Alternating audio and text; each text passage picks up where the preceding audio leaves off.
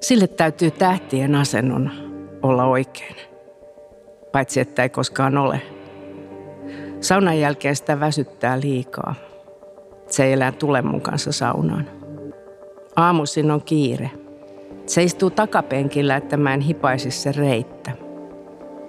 Jos mä ehdotan, että mä hieron sen harteita työn jälkeen, se ei sovi. Se luulee, että mä tahdon jotain enemmän.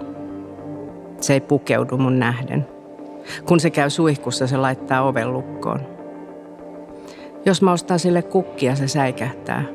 Onko tämä joku vihje?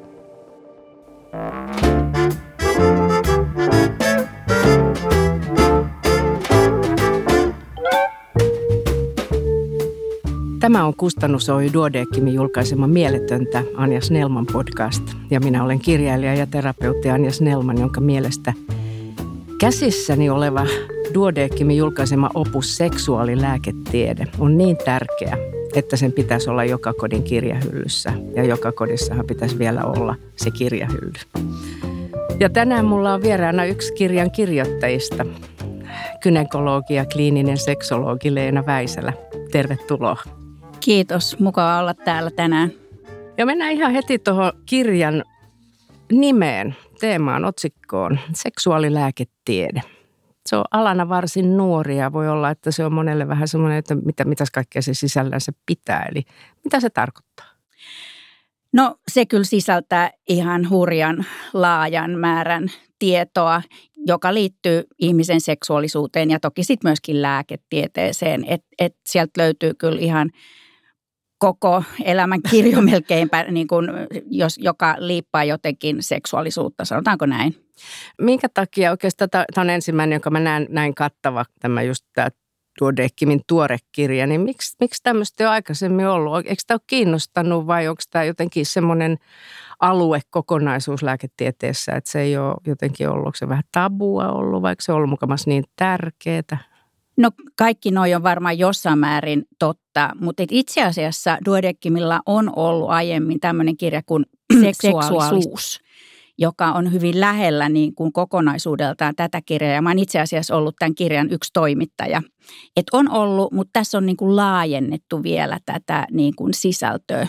Toki siinä on myöskin niin kuin laajennettu sillä tavalla, että ajanmukaistettu, että tässähän on niin kuin kulttuurisia asioita mukana tällä hetkellä. Että tässä on esimerkiksi naisten tyttöjen ympärileikkauksista ja muista, jotka Kyllä. on niin kuin tavallaan tämän päivän. Kyllä, ja nimenomaan tässä on enemmän sitä lääketieteellistä puolta kuin sit siinä aiemmassa seksuaalisuuskirjassa. Just. No miten tämä alue sitten alun perin, missä vaiheessa se alkoi kiinnostaa, kun olet kynekologi kyllä, mutta et koko tämä seksuaalilääketiede? No niin, hyvä kysymys. no kaikkihan alkoi siis mun kohdalla siitä, että mä erikoistuin Oulussa 90-luvun lopulla. Ja sitten mä ihmettelin kolme vuotta siellä yliopistosairaalassa erikoistuin, niin mä ihmettelin, että no missä vaiheessa sitten tulee tämä naisen seksuaalisuus. Että kyllä sen siitäkin pitäisi gynekologin tietää jotain, kun sukuelinten kanssa tehdään töitä.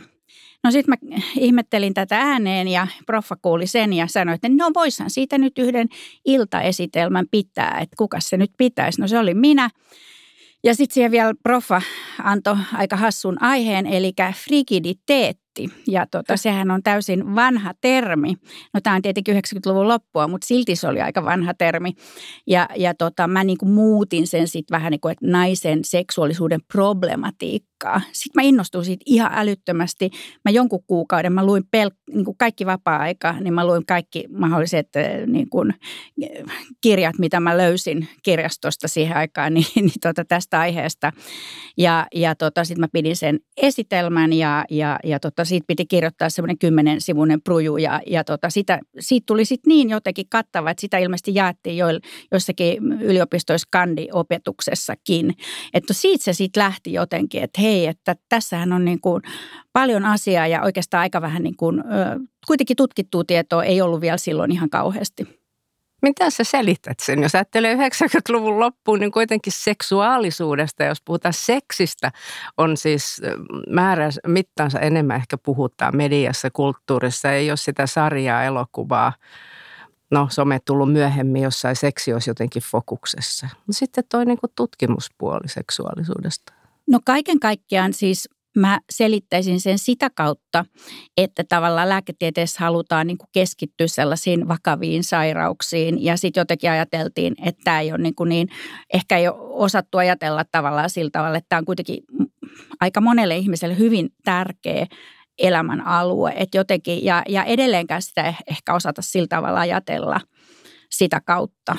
Joo, aika myöhään niin kuin ymmärrettiin esimerkiksi naisen orgasmikin, että semmoinenkin on olemassa. Että tässä kun miettii näitä aikakausia, että miten Joo. tuoreita nämä asiat Joo. on. Tässä on niin kuin se kulttuurillinen niin kuin painolasti tavallaan mun mielestä siellä taustalla hyvin, et, ja, ja joka liittyy myöskin niin kuin uskontoon ja mikä, mikä on niin kuin sopivaa ja, ja, ja kaikki tämmöinen häveliäisyys. Että, että sehän on hirveän jännä, että loppujen lopuksi esimerkiksi klitoriksen tarkka anatomia. Se selvi, selvisi vasta 90-luvun lopulla, kun yksi äh, australialainen naispatologi rupesi tutkimaan, että hei, että tämähän onkin paljon isompi, isompi elin kuin luultiin. Että tota, se on ihan täysin älytöntä. Jos on jotenkin noloa. Niin.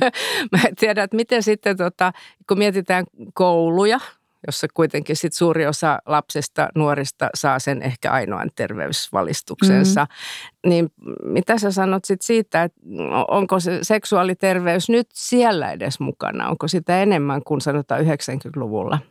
Joo, siis onneksi on tullut tämä terveystieto-oppiaine – että tota, siellä käydään kuitenkin läpi tätä seksuaalisuuspuolta, mutta edelleenkin esimerkiksi koulujen oppikirjoissa sieltä puuttuu esimerkiksi naisen sukuelimen kuva. Siellä on kyllä miehen penis, mutta ei ole klitorista mainittu varmaan missään hyvä kuin yhdellä sanalla. Tämä onkin tämmöinen asia, mihin, mihin tota, tavallaan haluaisin itse myös puuttua. Mistä me puhutaan, kun me puhutaan tästä? Onko tämä siis jotenkin nimenomaan naiseen liittyvä, naisen seksuaalisuuteen? Että onko siellä taustalla vielä, niin kuin sanoit, että sitä kulttuurista painolastia, uskontoa, ehkä siellä on joku Freud-mörkökin tai jotkut tulkinnat niin kuin peniskateudesta, ties mistä. Että mikä tämä on tämä, kun ajatellaan kuitenkin, että näin, näin siis niin kuin äsken sanoin, niin kuitenkin tuolla sanotaan fiktion puolella tai muuten kulttuurikulttuurissa, taiteessa ollaan jo aika rohkeita ja puhutaan naisen seksuaalisuudesta ihan tai kaikkien eri sukupuolten seksuaalisuudesta. Niin miten tämä tutkimus on sitten vähän myöhässä? No kulttuuri vaikuttaa siihen tutkimukseen, mikä on niin kuin sopivaa ja mihin saa apurahoja ja niin. suoraan sanottuna. Joo. Että tota, et, et kaikki tämä vaikuttaa, että se maailma muuttuu niin hitaasti. Siis kyllähän, jos ajatellaan toinen asia, mikä on hitaasti muuttunut, niin on, on kaikki tämä niin kuin sukupuoli- ja seksuaalivähemmistöjen niin kuin, heidän niin kuin hyväksymisensä ja, ja huomioimisensa sehän, ja, ja asemansa. Sehän on muuttunut kanssa vasta ihan viimeisten kymmenien vuosien aikana. Ja edelleenkin paljon muutosta tarvitaan. Kyllä, ja itse asiassa nyt kun me tässä jutellaan, niin nyt on just keskusteltu esimerkiksi siitä, että saisiko noita terveyssiteitä tai kuukautissuojaa niin kuin ilmaiseksi. Joku tota sano, sanoi, tota, että, että eikö ne vanhat teepaidat kelpaa. Et niitä, niistä, voisi, niistä voisi opetella tekemään. Joo. joo. Joo, ihan loistavaa. Et, joo. Käsitykset ja ehkä asenne on jollain tavalla vielä. Niin, on monennäköistä asennetta ja hyvin vanhoillistakin asennetta vielä löytyy. Että, että jotenkin itsestä tuntuu, että nämä asiat muuttuu niin älyttömän hitaasti. Mm, Okei. Okay. Ja se tässä itse asiassa tässä kirjassa seksuaalilääketiede, niin sun, sun tota, alueesi tai fokuksesi tuossa, että sä kirjoitat naisen seksuaalisesta haluttomuudesta. Eikä sekään nyt ole sillä lailla varmaan, siitä puhutaan tavallaan, että onhan se joka keväisin tai kesäisin ehkä semmoinen mediassa aiheet, sit haastatteluja kaikenlaisia ja miten paljon pitää haluta ja, ja keskiverto sitä ja tätä, mutta, mutta onko se aihepiiri, joka, jonka löysit sen takia, että sitä ei ole käsitelty? No kyllähän sitä jonkin verran on, on käsitelty. Mua on kiinnostanut se niin kuin monessa mielessä, koska itse on ajatellut, että jonkin verran siihen kuitenkin vaikuttaa se, että, että miten me kasvatetaan meidän tyttöjä, miten nainen pystyy kasvamaan niin kuin seksuaalisesta nauttivaksi aikuiseksi ja et mä, mä oon ajatellut, että kuinka paljon se niin kuin vaikuttaa niihin, niihin sitten, että onko oikeus olla, haluta sellaista seksiä tavallaan, mikä on omasta mielestä nautinnollista ja miten paljon tämmöiset asiat vaikuttaa tässä. Että et, et, et, tota, Ja, ja mä edelleenkin uskon, että, että aika paljon vaikuttaa. Tavallaan se, että onko naisella lupa nauttia ja olla seksuaalisesti aktiivinen. Et meillä on edelleenkin semmoista, niin kuin, että, että se on aika normittavaa, että, että mikä on se sopiva tapa olla niin kuin, seksuaalisesti aktiivinen niin kuin naiselle. Se on vielä niin kuin kapeampi ehkä. Ja, ja se, mikä hupaisaa, niin sitten sit vielä vanhenevalle naiselle, niin sehän onkin sitten peräti jos niin kuin seksi on edelleen tärkeässä osassa elämää siinä on jo kaksi tabua melkein joo, päällekkäin. Joo, nyt mä oon se... etenemässä kohti sitä. loistavaa, loistavaa. Johtuen ihan tietenkin omastakin iästäni. Tota noin, miten me määritellään sitten seksuaalinen haluttomuus, kun varmaan jokainen ehkä tietää sen, että välillä voi olla semmoisia kuivia kausia, että ei oikein ehdikään ajatella koko seksiä. Mutta mitä tarkoittaa seksuaalinen haluttomuus? No monestihan potilaat tuo esille sen oireena ja silloin se voi ta- tarkoittaa melkein mitä tahansa. Mutta jos me ajatellaan niin kuin ihan tämmöistä niin kuin häiriötasosta tilannetta, niin kyllä sen pitää olla sellainen, että se on ollut jo pidempään, että ehkä yli puoli vuotta ja, ja että se todella häiritsee niin kuin henkilöä itseään. Et meillähän on, niin kuin, että ei ole mitään semmoista normaalia määrää halua, mikä, mikä pitäisi olla, vaan että meitä meillä on, meitä on tosiaan niin kuin henkilöitä, joita seksi ei ehkä koko elämässä kiinnosta juurikaan ja siitä puhutaan aseksuaalisesti seksuaalisuudesta silloin. Ja sitten on sellaisia henkilöitä, joille se on niin kuin todella tärkeä asia. Ja, ja tämä normaali variaatio on ihan hirmu laaja, että, että ei ole mitään normaali halun määrää. Mutta silloin, jos se niin kuin häiritsee itseään, että ei jotenkin tuntuu, että ei niin kuin käynnisty siinä seksissä tai, tai löydä sitä, sitä nautintoa ja se häiritsee omaa elämää, niin silloin ehkä puhutaan tämmöisestä häiriöstä. Sä korostit tota, että se häiritsee omaa itseä. Kyllä, se on niin, kuin, kyllä. Niin tota, noin terapiaan tullaan monasti pareina niin kuin on eri parista haluisuutta sen vuoksi, että esimerkiksi no, tässä tapauksessa voidaan puhua tämä kumppani haluaa tulla, koska se toinen ei halua ja siitä syntyy ristiriitoja. Niin onko se silloin niin kuin, miten sä ajattelet itse, että sitten no, jos me puhutaan nyt tässä naisesta ja miehestä, että mies haluaa tulla terapiaan puhumaan siitä, että nainen ei halua? No halujen eriparisuus onkin se suurin ongelma parisuhteissa.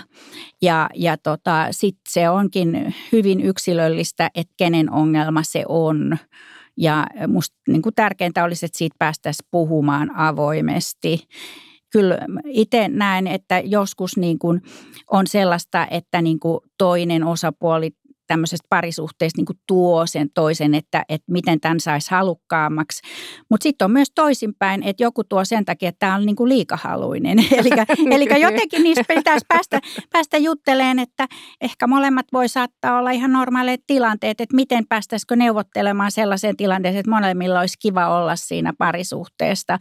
Mutta tietenkin mun mielestä se on tosi haasteellista, että jos tosiaan toisella on halua äärimmäisen harvoin ja toisella taas on tosi paljon, niin, niin, niin tota, että miten siinä sitten päästään eteenpäin, jos halutaan kuitenkin elää tämmöisessä yksiavioisessa parisuhteessa, niin, niin kyllä mä näen sen tosi haasteellisena, eikä mulla olisi mitään poppakonsteja mm. siihen silloin.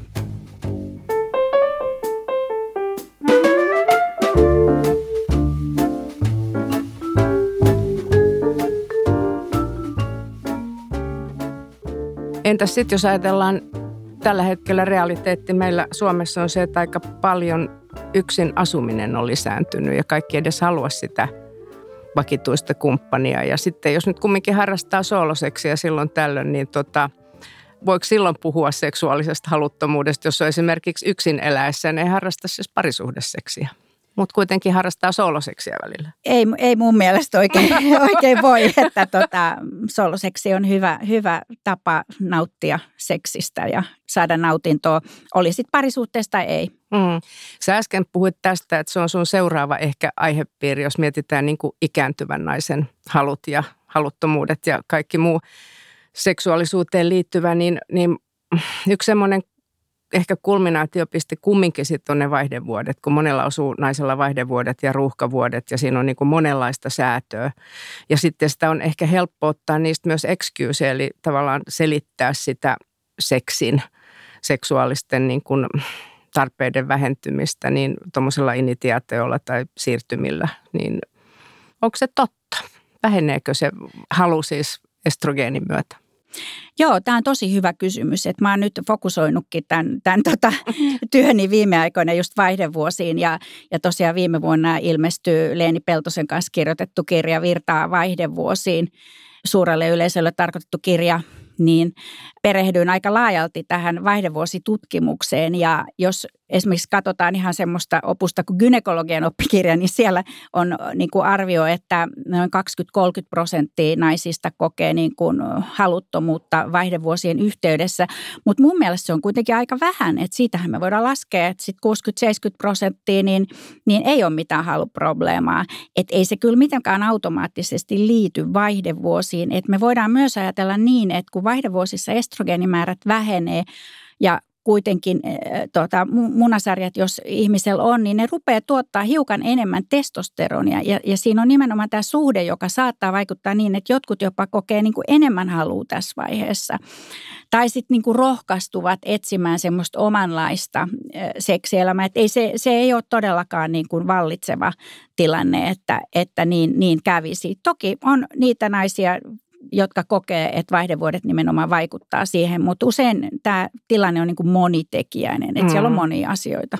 Ja tuossakin kohtaa, jos puhutaan niin kuin nimenomaan naiselle tietyt kulttuuriset paineet, odotukset. Tällä hetkellä laskisin mukaan kyllä sosiaalisen median vaikutuksen, eli se tavallaan verrataan ja toi on noin hyvässä kunnossa ja pitäisi olla ton näköinen vielä 5-60 ja muuta, niin se saattaa myös sille reflektoida, heijastaa sitä, että on niin tyytymätön esimerkiksi kehonsa tai että se oma kehonkuva on sen kaltainen, että ei, ei, jotenkin tuntuu, että ei halua seksiä ihan sen takia, että joku niin kuin näkee sut sellaisena kuin Joo, se on, se on aika hullu, että, että naisilla se kehonkuva on jotenkin niin kuin paljon ö, ongelmallisemmalta tuntuu kuin, kuin sit miehillä, että se on musta ihan turhaa, että se pitäisi niin kuin totaalisti räjäyttää tuommoiset ajatukset. Millähän ne räjäyttäisi? Sen dynamiitin, kun niin. joku keksis, koska se on niin. jotenkin tuntuu, että se on... Niin. Se on... No, no ehkä sillä tavalla, että, että kun sitä seksiä nyt sit hen, jonkun yhden henkilön kanssa harrastaa, niin, niin kyllä silloin pitää niin kuin heittäytyä siihen hetkeen ja ajatella, että, että jos se toinen nyt häntä haluaa, niin hän on ihan niin kuin riittävä. Että jotenkin tämmöisen ymmärtäminen ja se ulkonäkö on ihan toissijainen juttu. Se oleellinen asia on se, että miltä se tuntuu. Ja iho on se tunteva osa ihmistä. Kyllä. Mm. Ja siinä kohtaa ei tarvitse ajatella selfieiden ottamista, niin, josta just se, just sitä parasta ja... kulmaa. Niin. Just. No mutta jos ajatellaan ihan vielä, nämä on psykologisia tekijöitä monet, äh, mutta jos ajatellaan sitä kliinistä puolta, niin mit, mitä kaikkea voi olla seksuaalisen haluttomuuden taustalla naisella? No tosiaan niin kuin sanoin, niin siellä voi löytyä ihan melkein mitä vaan, että, että, että mä aina olen korostanut, että, että semmoinen hyvä haastattelu, että kysytään hyvin monia asioita, selvitellään, niin on siinä tosi tärkeä. Ja toki niin kun, kun tulee ikää, niin, niin nämä lääkitykset, esimerkiksi nämä mielialalääkkeet, jotka aika yleisiä, niin nehän niin kuin – hidastaa useimmiten sitä kiihottumista ja ne voi vaikuttaa myös sinne halupuoleen. Et lääkitykset on aika yleinen. No sitten tietenkin vaihdevuosissa, jos ei käytä mitään edes paikallista estrogeenihoitoa, niin jos se emättimen limakalvo ja, ja koko se vulvan alue on niin kuin arka ja, ja esimerkiksi seksi muuttuu, niin se on ihan selvä, että kukaan ei sellaista halua, ei pidäkään haluta. Eli, että se pitää niin kuin hoitaa. Että ihan tämmöisiä hyvin lääketieteellisiä asioitakin sieltä voi olla taustalla. Mutta kyllä mä sanoisin, että aika yleistä on sitten semmoinen niin kuin väljähtänyt parisuhde, että, että tavallaan ehkä ei olla mentykään yhteen sen takia, että olisi suuren intohimo siinä suhteessa ollut ja sitten kun on ollut se 20-30 vuotta yhdessä, niin, niin se vähäinen intohimo on saattanut sinne, sinne matkan varrelle niin kuin hukkua. että et tota, et miten sitten viritellä uudestaan sitä seksuaalisuutta, niin kyllä mä rohkaisisin kuitenkin lähteä sitä sit etsimään. Esimerkiksi meillä on hirmu paljon nykyään seksuaalineuvojia ja terapeutteja, joiden luona muutama käyntikin voi jo ihan hyvin auttaa eteenpäin. Miten sä ajattelet, milloin olisi syytä lähteä sitten gynekologin luo tai lääkäriin? No kaikissa esimerkiksi näissä seksiin liittyvissä kivuissa, yhdyntäkivuissa, niin silloin pitää aina tulla gynekologille. Ja tietenkin, jos on pahoja vaihdevuosioireita tai sitten tuntuu, että, se raskauden ehkäisy ei sovi, niin tämmöisissä tilanteissa ainakin.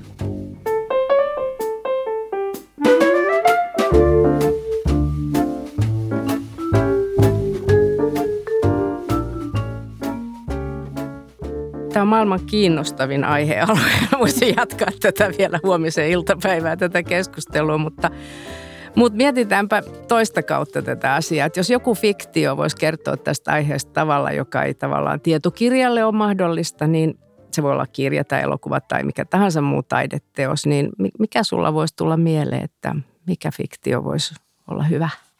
No tota, tämä oli aika vaikea kysymys, jos ajatellaan niin seksuaaliongelmia, mutta se, mikä mulle heti ekana tuli mieleen, on tämmöinen erittäin vaikuttava elokuva nimeltä Piano, jonka varmaan moni on nähnyt. Se oli mun mielestä, mä oon nähnyt sen ikuisuus sit, mä en muista kaikkea, mitä siinä tapahtuu, mutta se oli mulle niin kuin tosi vaikuttava. Ja siinä tavallaan se mykkänainen, niin se löysi sen erotiikan ja oman äänensä ihan siinä. Et, et monesti mä näen, että siinä on jotain, jotain semmoista oleellista. Mä muistan tuon elokuvan myös. Mm. Se on valtavan hienoja kohtia. Me siirrytään seuraavaksi meidän podcastin ystäväkirjaan. Teikö sä kouluaikoina semmoista ystäväkirjaa? Oliko sulla sun luokalla semmoinen, joka kiersi? Ainakin tytöillä. Joo, joo, kyllä, kyllä, ehdottomasti. No nyt tulee muutama semmoinen vähän henkilökohtaisempi kysymys. Oletko se valmis, Leena? En. Mutta siitä huolimatta mennään.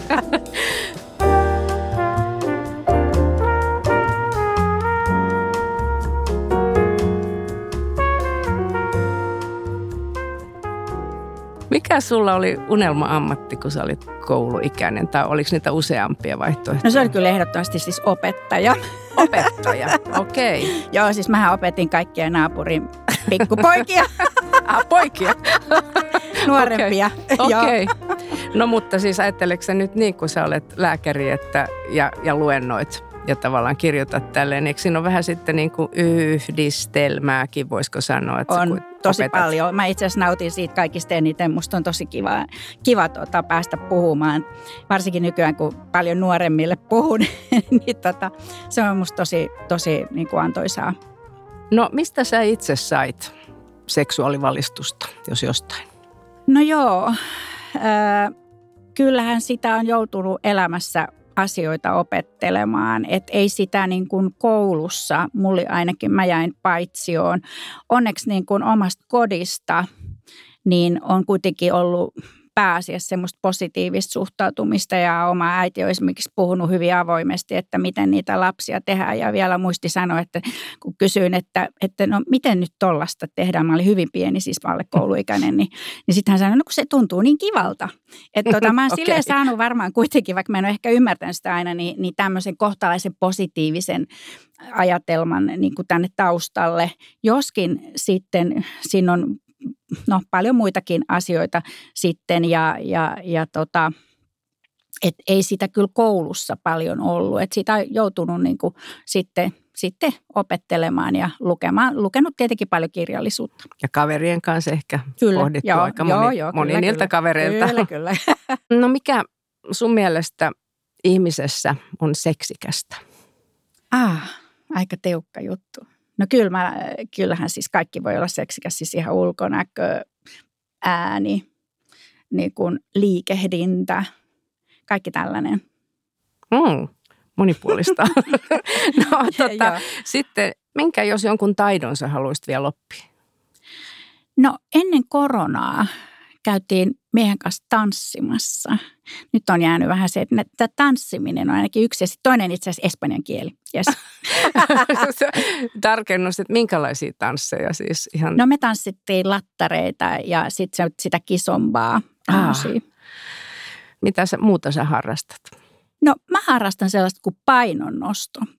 Haa, sä kuulut heihin. Tämä on kuullut, että Joo. se on todella... Mutta en siis sitä semmoista... Eh, voimanostoa. Siis en voimanostoa. Tai siis niinku, että et ihan niin kuin punteilla. Että mulla on kotona, mä hommasin semmoisen kuntosalin, jossa mulla on ihan niin kuin tankoja, painot ja, ja käsipainot. Että mä teen tätä ja nyt mulla on myös siinä PT. Ja mä tykkään siitä, koska Aa. siitä tulee aina hirmu voimakas olo. Okei, mahtavaa. Uskallanko mä kysyä, että paljonko sä niin kuin nostat sitä rautaa? Että oot sä niin kuin No en mä nyt mitenkään hirveästi, mutta tota, niin kuin, että mikä on penkkipunnerus ennätys.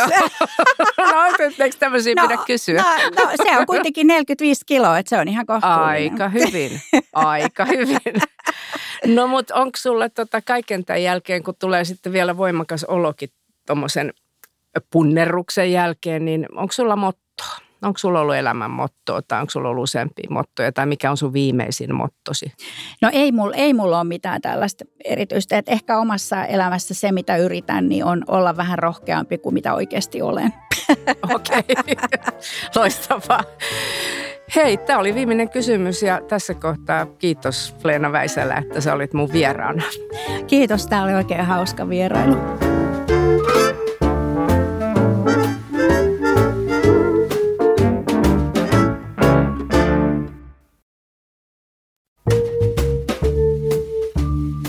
Tässä mieletöntä Anja Snellman podcastin jaksossa me ollaan juteltu seksuaalilääketieteestä ja erityisesti naisen halun puuttumisesta. Tämän podcastin kuuntelijat saavat Kustannus Oy Duodeckimin yleisistä tietokirjoista 30 prosentin alennuksen koodilla podcast.